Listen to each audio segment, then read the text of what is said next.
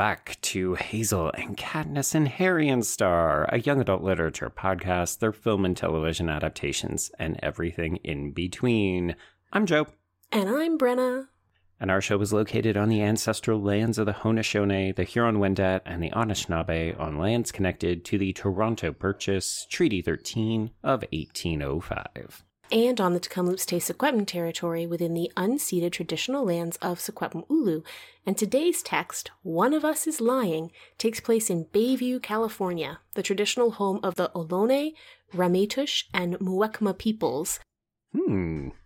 That seems new. I don't think we've ventured into this part before. No, I don't think so either. Um, Joe? Yes. Before we jump into this, I feel like we should disclose something to the listeners. Which is what? Okay, well, we're recording these wildly out of order because mm-hmm. um, I've been away for like a month. This is right. my first time back recording, so if I suck, that's why. But also, I watched the series on like um like a free preview of like a streaming service, right. and so I had to watch them really quickly. And then I was like, Joe, we have to record the episode soon before I forget everything that happened. Hmm. Yeah, this is tricky because the book, which I think we both enjoy, very much, is it's filled with twists and turns, right? Because it's a murder mystery, and then the TV show is eight episodes of forty-five minutes, so it's a lot to try to keep organized in your brain. So, folks, mm-hmm. if we get some of the details wrong, or if we attribute something to the book and it's in the show, or vice versa, uh, please forgive us. Yeah, go easy on us. Um, also, Joe, I have to tell you about this weird streamer that I used to watch this. Oh my gosh, yeah, it sounded so janky and weird. It was really janky and weird. It's like it's some Canadian streamer that has like I think it has the Chorus Entertainment channels, and this oh, aired okay. on mm-hmm. W Network, which is the women's network in Canada. Yes. And so that's why I had to watch it on this thing. But like you had to pay for it. It's an add on to Prime. I had to mm-hmm. pay for it. But right. then it still had ads in it. Yeah. But all of the ads were for this streamer. It was so annoying. I love that because it suggests that they're there as a bit of a placeholder where they would sell those ads to someone else, but they haven't been able to find a buyer. So they're just yes. advertising themselves. Yes, that's exactly what it feels like. It feels like nobody else wanted to watch this streamer either. anyway, I canceled my Hilarious. trial immediately, but it was like, what? And it, it was a reminder to me, you know, we've talked about this with ebooks sometimes when you get a poorly formatted ebook, mm-hmm. how much it impacts on your experience of the reading. Right. And I was kind of feeling that way with this thing because every time I had to log into this stupid streamer, I was like, well, I'm really annoyed. I'm already annoyed. so what you're saying is you love the TV show. Oh, well, we'll get there. I think it made mm-hmm. some choices. I think it made it some choices. Made some choices, yes. But first, Brenna, what is this book? We've not even said who wrote it. You're right. We're going to talk today about One of Us is Lying, which is the first book in a series by Karen M. McManus. Mm-hmm. And I've promised Joe that I'm not going to get too far into the weeds, but I also don't know how to tell this story without getting into the weeds. So feel free to cut me off at any time, Joe. Oh, I will. I will. Okay. Mm-hmm. So this book tells the story of really five students at mm-hmm. Bayview High. Um, one dies. So we have yes. um, Simon, Nate, Cooper, and Addie, who are our main characters. And we have Simon, who is the character who dies, who the murder mystery is then all about. Right. And our characters are all really sort of tropey types. So mm-hmm. Bronwyn is the brain. She's an overachiever. She wants to go to Yale. Her family's right. very well to do. But she's also half Hispanic, and she feels a lot of pressure from her dad mm-hmm. to sort of be a good representative of her dad's Colombian heritage. So that's a whole sort of thing that underlies every choice that she makes. Mm-hmm. And I would argue she's kind of the de facto protagonist. Like we get chapters from everybody's perspective except Simon because he mm-hmm. just, you know, he dies. Mm-hmm. But I would argue that Bronwyn and maybe Addie often feel like they're the two characters who get pushed to the front. We learn the most about them. And Bronwyn she could be a bit frustrating in some ways yeah. because she is too much of a perfectionist. You're like, girl, just learn how to relax. Yeah, she's very, very worried about how she's perceived, and she almost lives her own life by like watching herself and people's reactions to her, and it's mm-hmm. it's frustrating at times. Sure. I agree with you, yeah. Joe, about perspective, and I think it might have something to do with the fact that McManus seems much more comfortable writing the female characters than the Agreed. male characters in terms yeah. of voice, mm-hmm. and they're more successful too. Yeah, I mean, I, I think they're distinct enough, if only because the tropes are pretty far apart. So, yes, mm-hmm. we've got Bronwyn, the brain, and then Addie is sort of the cheerleader, hot, sort of vacant plastic girl who, of course, yes. is revealed to have much more going on than anyone realizes. She has hidden depths. Sure, she's also in an abusive relationship. yes, she is. Oh boy, I had forgotten how bad Jake is to her. Oh, you know, it's really interesting. We'll talk about this more when we get to the TV show, but I think the slow burn of Jake the mm-hmm. bad guy in the book is really, really effective. Oh, like, it's, so it's a lot of little things that layer mm-hmm. up and mm-hmm. make you really, really, really loathe him. Whereas yeah. the show kind of dumps on Jake in like the last episode, and you're like, oh, right, you're a bad guy. Yeah, it's not very well paced. I feel like if you only watched the show and hadn't read the book, it would feel like it comes out of nowhere. Whereas in the book, you're almost discovering how bad Jake is as Addie discovers mm-hmm. it, as everyone else is like, Addie, you have to get away from this. Like, Jake yes. dumping you because you cheated on him with his best friend is secretly the best thing ever to happen to you. Yes, and we should say that's Addie's big secret. So each of the four right. characters is going to have some big secret that's going to be revealed over the course mm-hmm. of the mm-hmm. narrative. Addie's is that she has cheated on her boyfriend with TJ. Bronwyn's is that she cheated on a chemistry test. Mm-hmm. We also have mm-hmm. Nate, who's our bad boy. He's a criminal oh, yes. on probation for selling drugs, and he lives with his alcoholic father, and he's a super bad guy. Oh, yes. he obviously is in love with Bronwyn because mm-hmm. she's the super good girl, so obviously. And his big secret is that he's told everybody that his mom is dead. Really, his mom mm-hmm. abandoned the family, and that was just how he kind of processed it and dealt with it. So he didn't have to answer any questions, but it becomes this whole thing about, like, oh, you lied about someone being dead, and now there's this other guy who's dead. Mm-hmm. We also have Cooper, and he's our jock. He's going to be this great baseball player, and the secret that comes out about him is that he's on steroids, but Right. Um, that's a fake secret because his real secret is that he is closeted and in love with a boy. Mm-hmm. Mm-hmm. And of course, when we say they've got these secrets and they're going to come out, they don't come out in the normal way.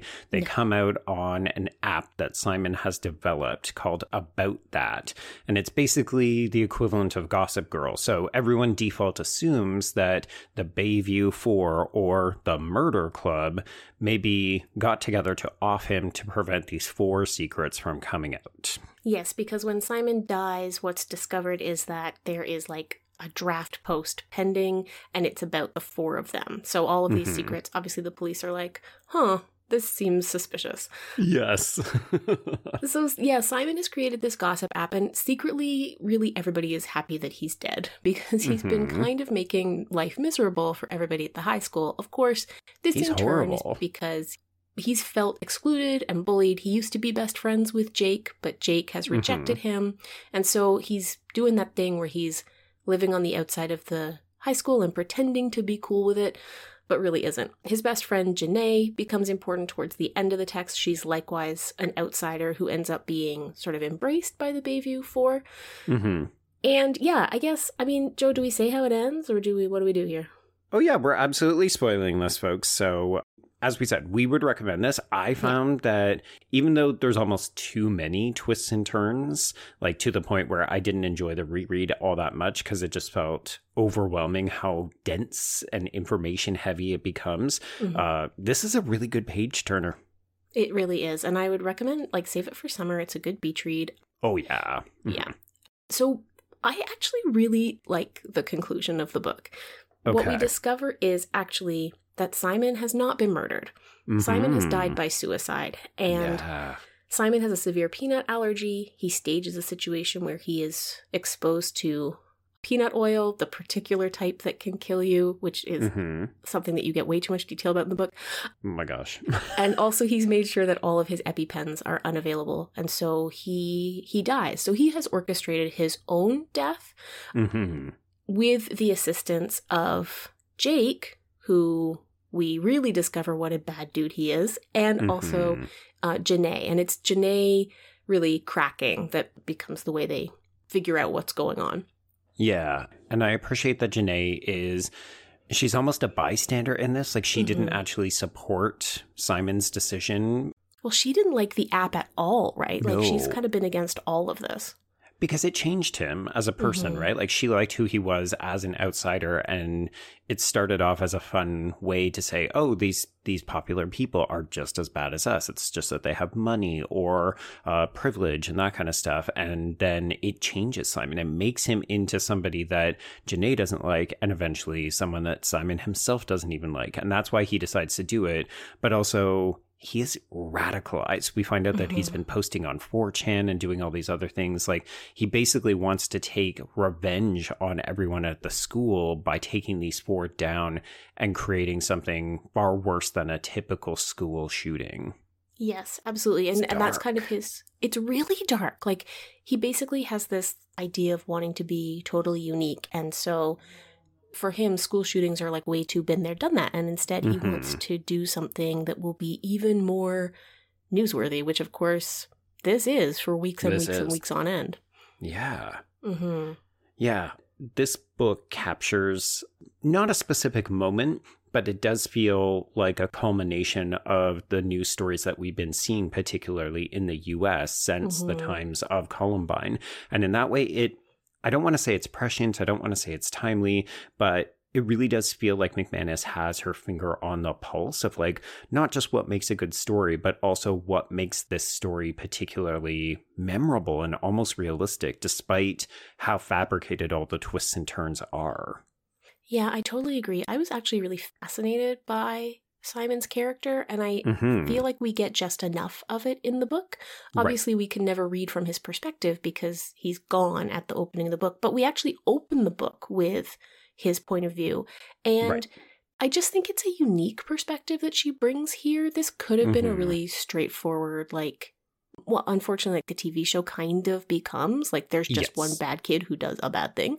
Mm-hmm. This is far more complex and nuanced, and I I really appreciated what McManus is trying to do here. I'm not sure, as you said, it's a bit overstuffed. I'm not sure it's hundred percent successful, but I I really appreciated it for what it was.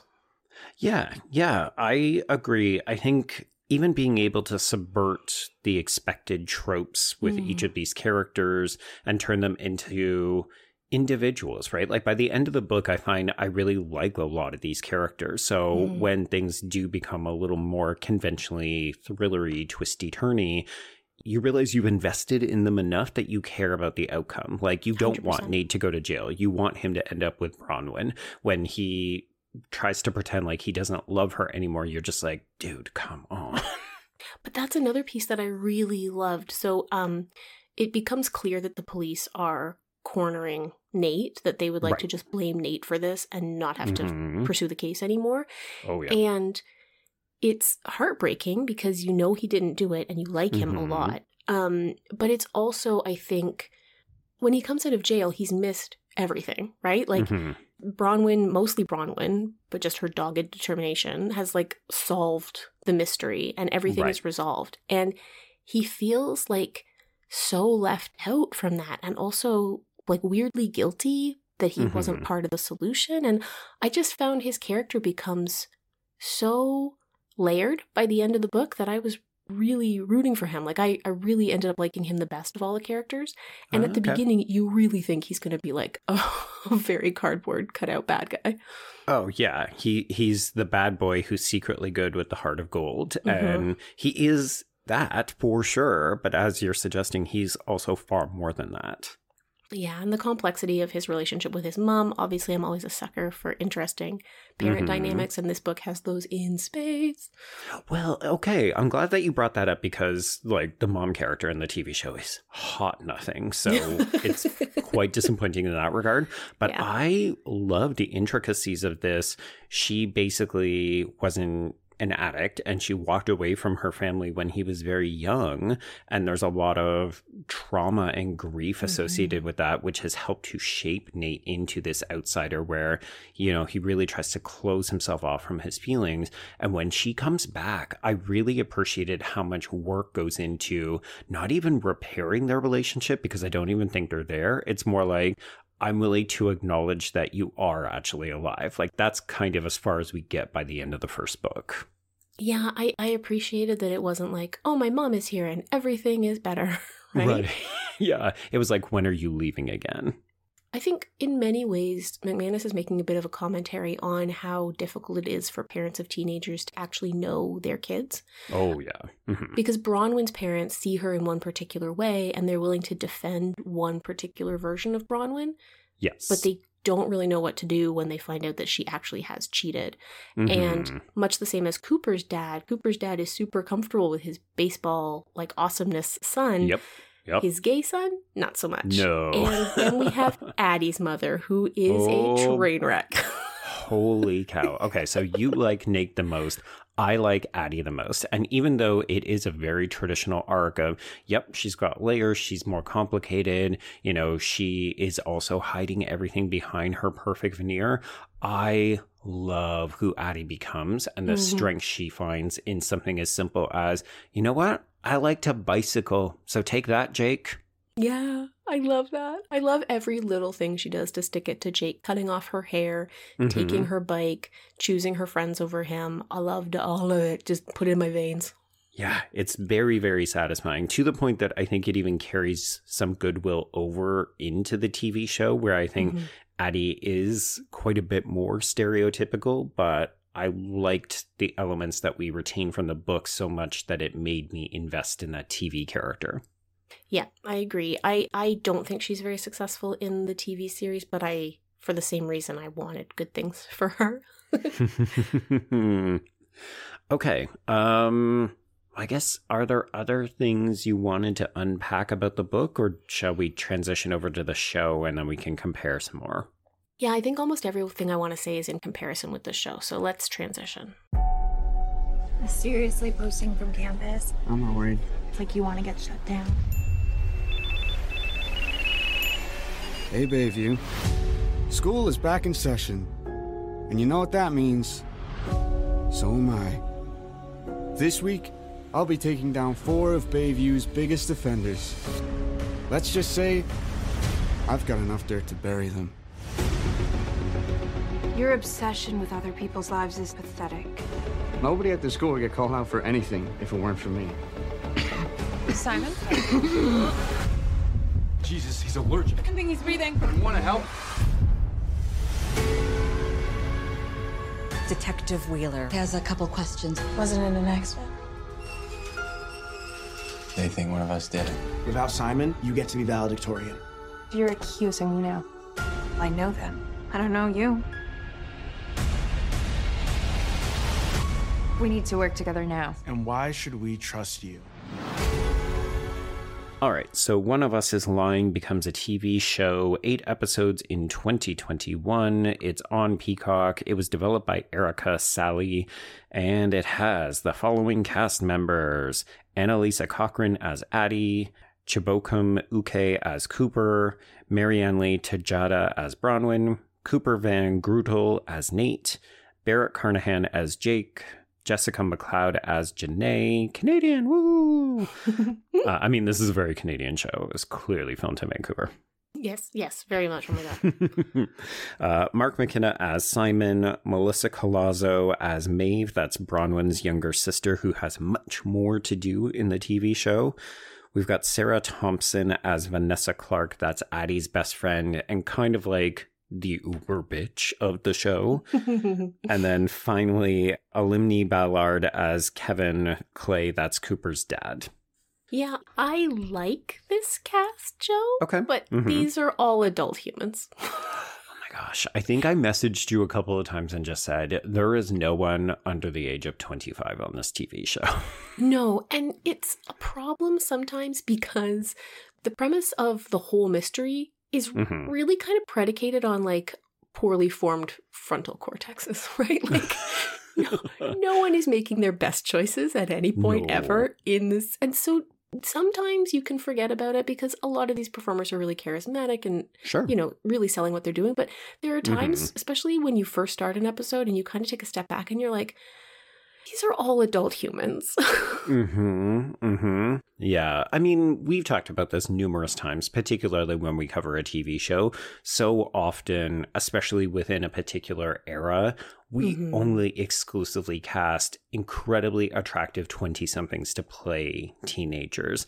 So to a certain extent, this is expected behavior. Yes. You know, when you turned on the episode, yeah, it's jarring. And then you realize, oh, yeah, this is just what yeah. we do. But particularly in a show like this, and I would argue more so in this particular show compared to the book, the decision making is real bad. So yes. when you see 25 to 27 year olds making the worst, most stupid decisions possible, you just think, oh, come on. And I think the character who is most mm, negatively impacted by this mm-hmm. is Cooper. And yes. the reason for that is twofold. One, um, Cooper being accused of taking steroids while having a body that a teenage boy could only achieve with steroids is like slightly a problem. But also, it becomes very strange when he's having the conversation about age discrepancies with his boyfriend, and you're like, right can't mm, tell I'm not actually sure which one of you is older.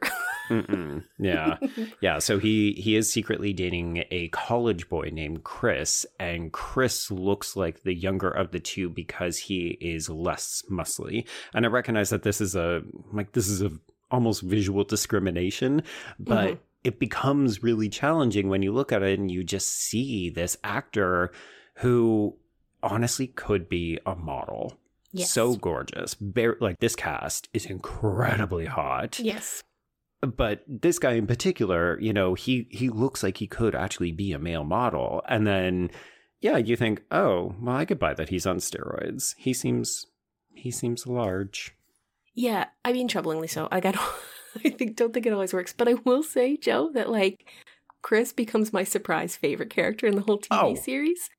He is very stereotypically gay, but he's also quite fun. He's so fun, and he basically like they lean on him to solve the mystery in the TV show. And I also say, um, Janae is also mm-hmm. amazing in the TV series in a way that she's kind of not much really in the book. She there's this great scene at the beginning, uh well it's at the end of the first episode, I guess, and um she sings Lily Allen's FU song.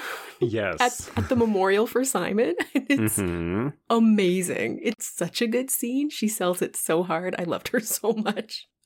Yeah, I'm actually quite a fan of this actor. I saw them, uh, they're non binary, so they use they, them pronouns, but I saw uh, McLeod in another movie it's basically um, it's a wonderful life crossed with a slasher film oh. not very good unfortunately oh. but this actor is fantastic playing a very similar kind of character bit of an outsider quite a sardonic sense of humor and they just kill these performances they're mm-hmm. really really enjoyable to watch i found that mcleod and then also Collazo as maeve bronwyn's younger yes. sister they end up being these shining stars i think in part because the tv show gives them more interesting things to do because we are trying to you know we're visualizing the mystery so these two have the closest history to simon and the mm-hmm. tv show has to find a way to communicate what simon's agenda was because we're using a lot of flashbacks yeah, and let's talk about that a bit, Joe, because I think one of the things that's frustrating for me in the adaptation is that, yeah, our most interesting characters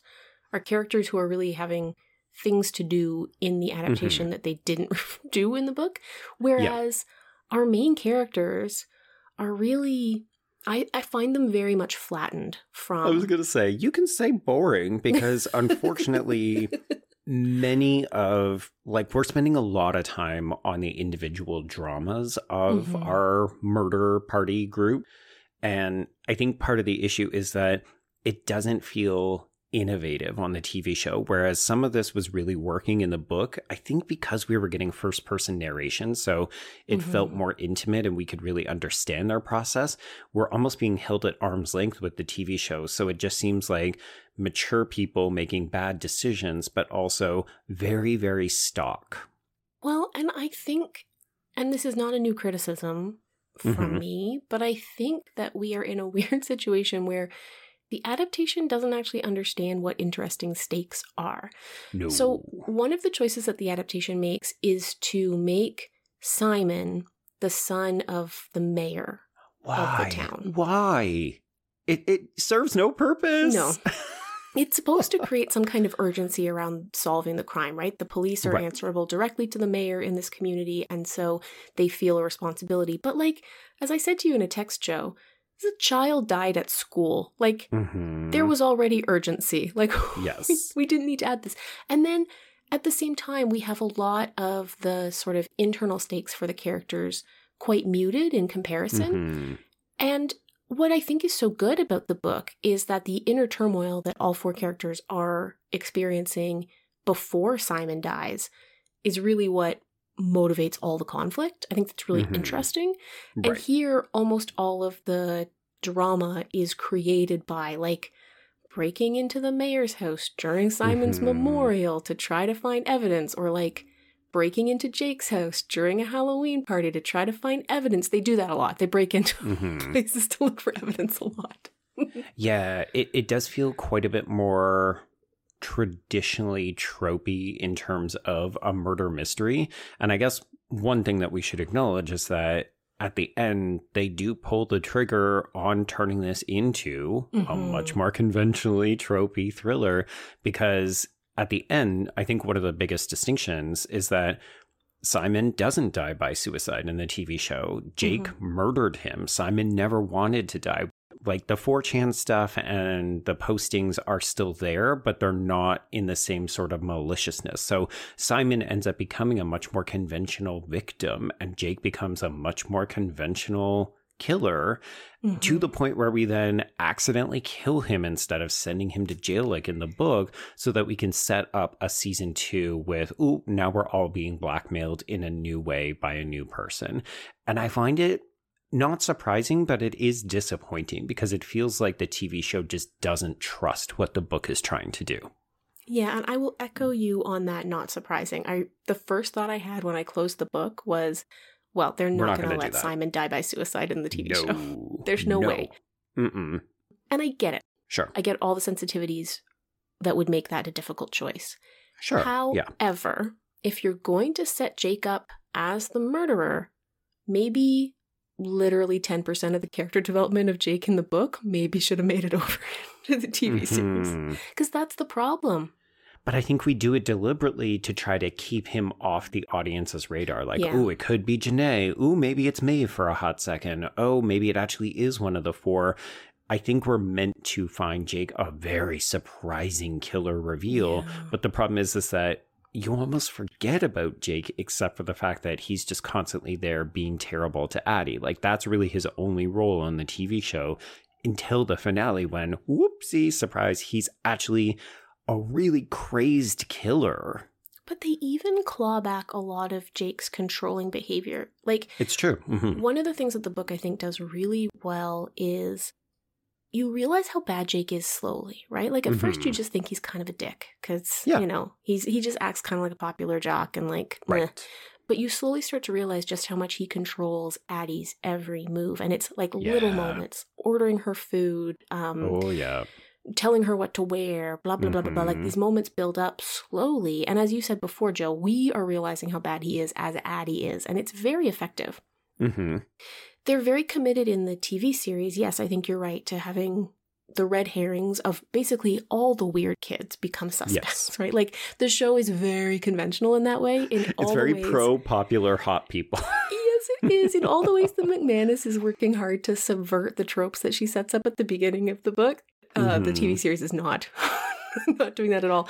And so, you know, yes, like oh, it's probably Janae because she's weird. It's probably Maeve because mm-hmm. she's weird. All the weird kids. And because it's so busy doing that, it's setting up Jake as like, he's not that bad. He doesn't do the no. same kinds of controlling behaviors. Those start about halfway through, but right. then they have to ramp up what a dick he is in like the second last episode. And it's quite mm-hmm. whiplashy, honestly. It it really is, and to the extent that when you look back on it in hindsight, you wonder how Jake would have ever gotten away with this because yeah. it seems like he wouldn't have been able to curb this malicious desire to hurt and even kill people. Like he's either the greatest sociopath who ever lived, or the show didn't quite set this up correctly because it's really hard to buy that he would be able to have controlled his impulses. And then when he lets loose, it's like, oh, he's really killerous. That's I not a word, but it is now. Killerous. I like it actually. I also I don't buy the Bayview Four as murderers. Like no, it's so unbelievable that, that anyone could fall for it. Except for, I will say, I want to give a shout out to Sarah Thompson as Vanessa because mm-hmm. she she's playing the stockest of characters yes, in terms of is. like the best friend who actually hates Addie, but her line deliveries are so delicious that I could buy into her trying to poison everyone against these four. Oh yeah, no, totally, I get that. I mean that I don't buy them as the literal murderers of Jake. Like, oh, okay, oh, don't. sure yeah it's no. so weird. I was like and it took me a second like i was like did they really did they really mm-hmm. kill him? And they're did hiding they a body? Are they what?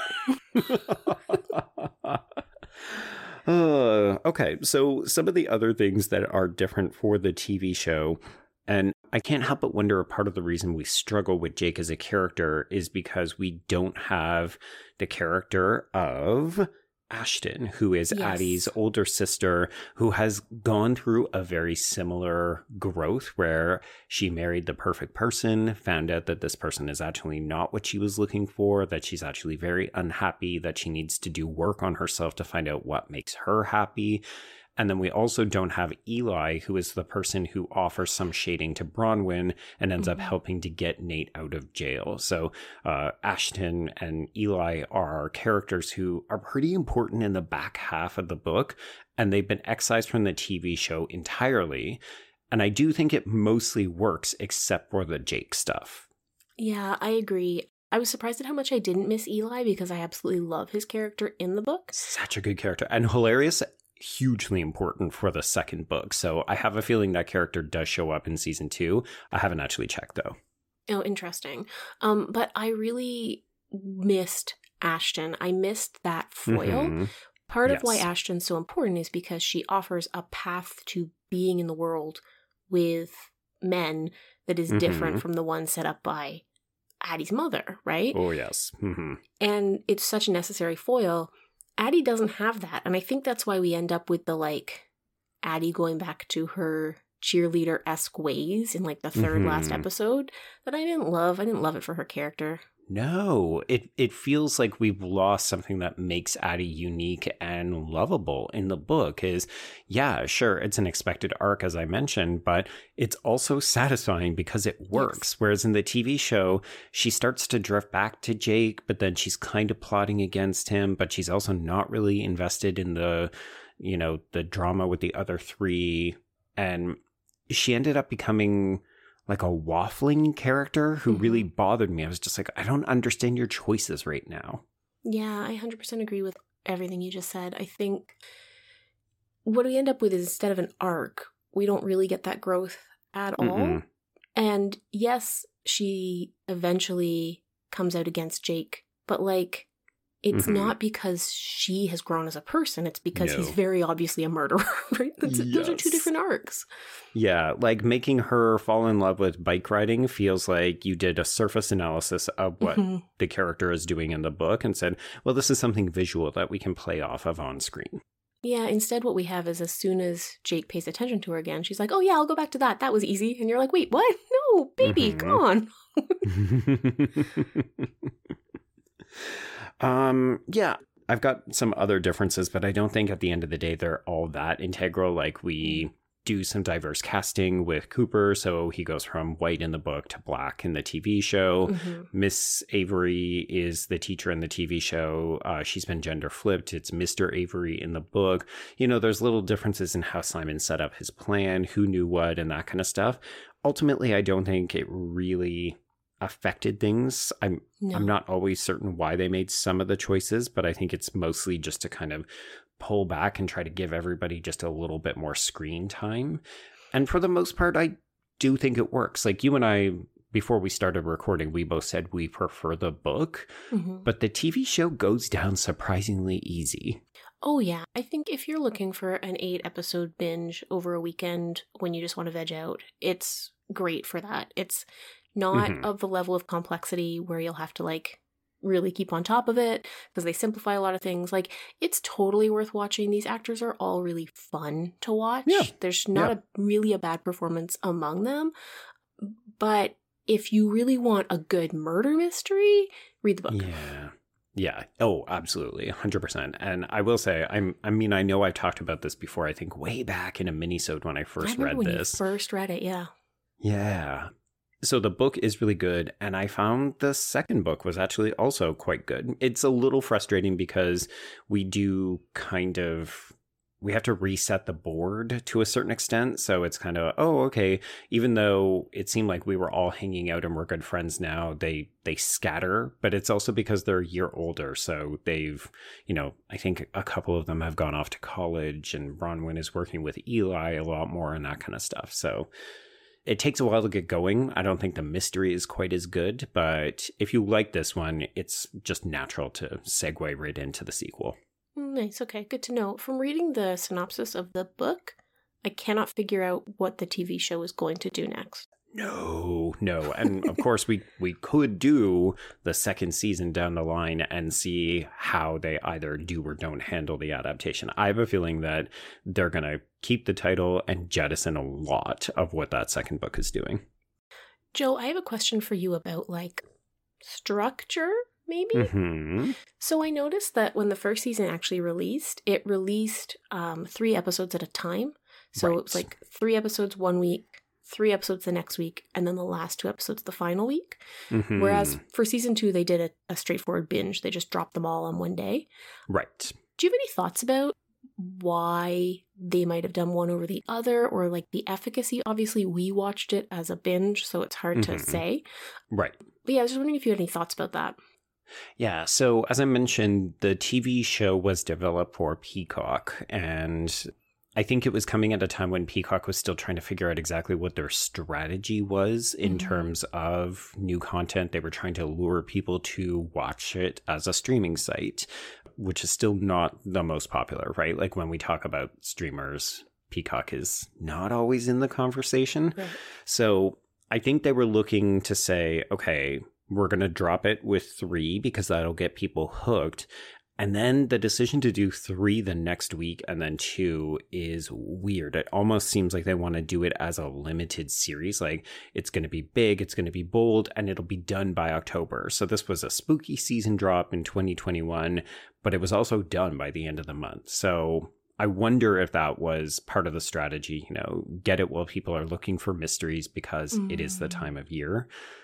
I think the binge model is something that most people move towards because we have seen it done so well by people like Netflix. Yeah. So I think when they renewed the series for season two, they said, you know what? It's a murder mystery. People are going to want to know who the killer is or what the resolution is. Let's just give it to them all at once. I don't know if it worked for them because, of course, the series is canceled after the second season. right. But I also don't know if it's just because, oh, you know, people preferred the first one and they just didn't come back around the following year. Yeah, I find the whole thing with streamers still trying to figure out how we want to watch content so Mhm. interesting.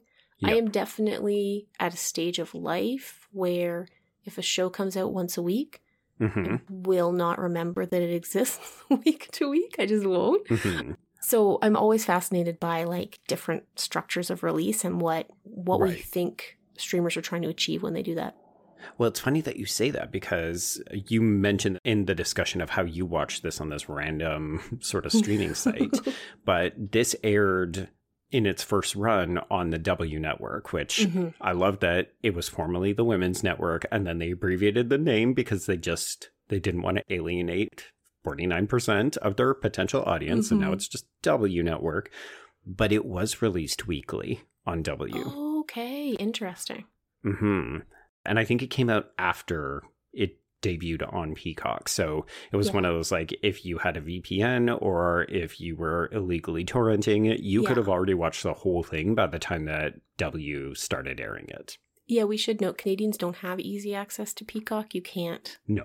just add it to an existing streaming service here. You would have to use a VPN or, yeah, as you say, download illegally. Yeah. We've been able to cover Peacock shows because we got screening access to Peacock briefly, which was very Mhm. exciting.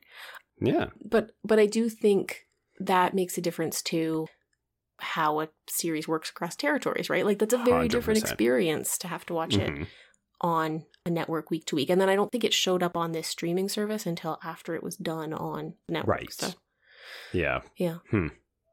With ads. Did I mention there were ads, Joe? I feel attacked. I mean, the idea that we have basically circled back to what we were trying to get away from when we developed streaming services, yes. where now you have to pay extra if you don't want ads. And sometimes there isn't even that option anymore. Like, as we record this, Amazon Prime literally just made people pay $3 more to go ad free. That's like price gouging. Price gouging. it is. It is. And also, I just feel like when I've paid for something and then I still have ads, it just really makes me makes me kind of nuts. Yeah. you know, if we swore on this podcast, it would be a, a big old go f yourself. hundred percent. Well, you know, Amazon's really hurting for cash, Joe. So we should, oh we should yeah, poor sure poor Jeff Bezos. Let's cry for that guy. Brenna, do you want to play some Why Bingo with this? I sure do, but I have to open my card because I'm rusty. bingo! Not a good bingo. All right. So what have you got? Oh gosh, Joe, so much. Um, mm-hmm. Definitely abuse. Oh yeah. Yeah, definitely Jake. house porn in the TV series. Like, yeah. With the exception of Nate's house, which by the way is just a normal house that's messy. like, mm-hmm. um, these houses are ridiculous. In the book, they talk about how the door isn't even on the handle, so people could just walk in. That's how he gets framed at yeah. one point. and in the show, it's like, oh, you're just regular middle class wealthy, not yeah. ultra rich wealthy. Yeah, exactly. He's just like, yeah, your dad just stopped cleaning. That's really all we're indicating here. Um, mm-hmm. Definitely filmed in Vancouver. It's the Vancouveriest yep. Southern California ever. I want to give a shout out to female directors or screenwriters. Obviously, yeah. the writer of the text, but I noticed the pilot episode was directed by Jennifer Morrison, who mm-hmm. I loved in House. And so that's why I remembered her name I was pretty there excited. Yeah. yeah. Um, obviously, we have borrowed time. Yes. And obviously, we have a dead body. Like those mm-hmm. are just mm-hmm. mystery mainstays. Yeah. Um, and I will also say coincidental classes because okay. oftentimes in the book, at least, what they're learning about in class becomes directly relevant, especially in that chemistry class. Oh yeah. yeah. I won't do any more till you get a chance, Joe. Okay, so I'm going to say uh, hollow friendship and romances for most of the relationships, but then, mm-hmm. of course, we do also get good friendships as Murder Club becomes closer, particularly in the book. I was frustrated by the TV show, particularly the resolution, where because mm-hmm. we are setting up another mystery for season two, we have to have everyone pretend that we don't like each other. So they mm-hmm. just go mm-hmm. back to their cliques at the end of the season. It's especially disappointing for Addie's character because right? she is so deeply changed through her friendships, which, like, we love on this show. Hmm. Hmm.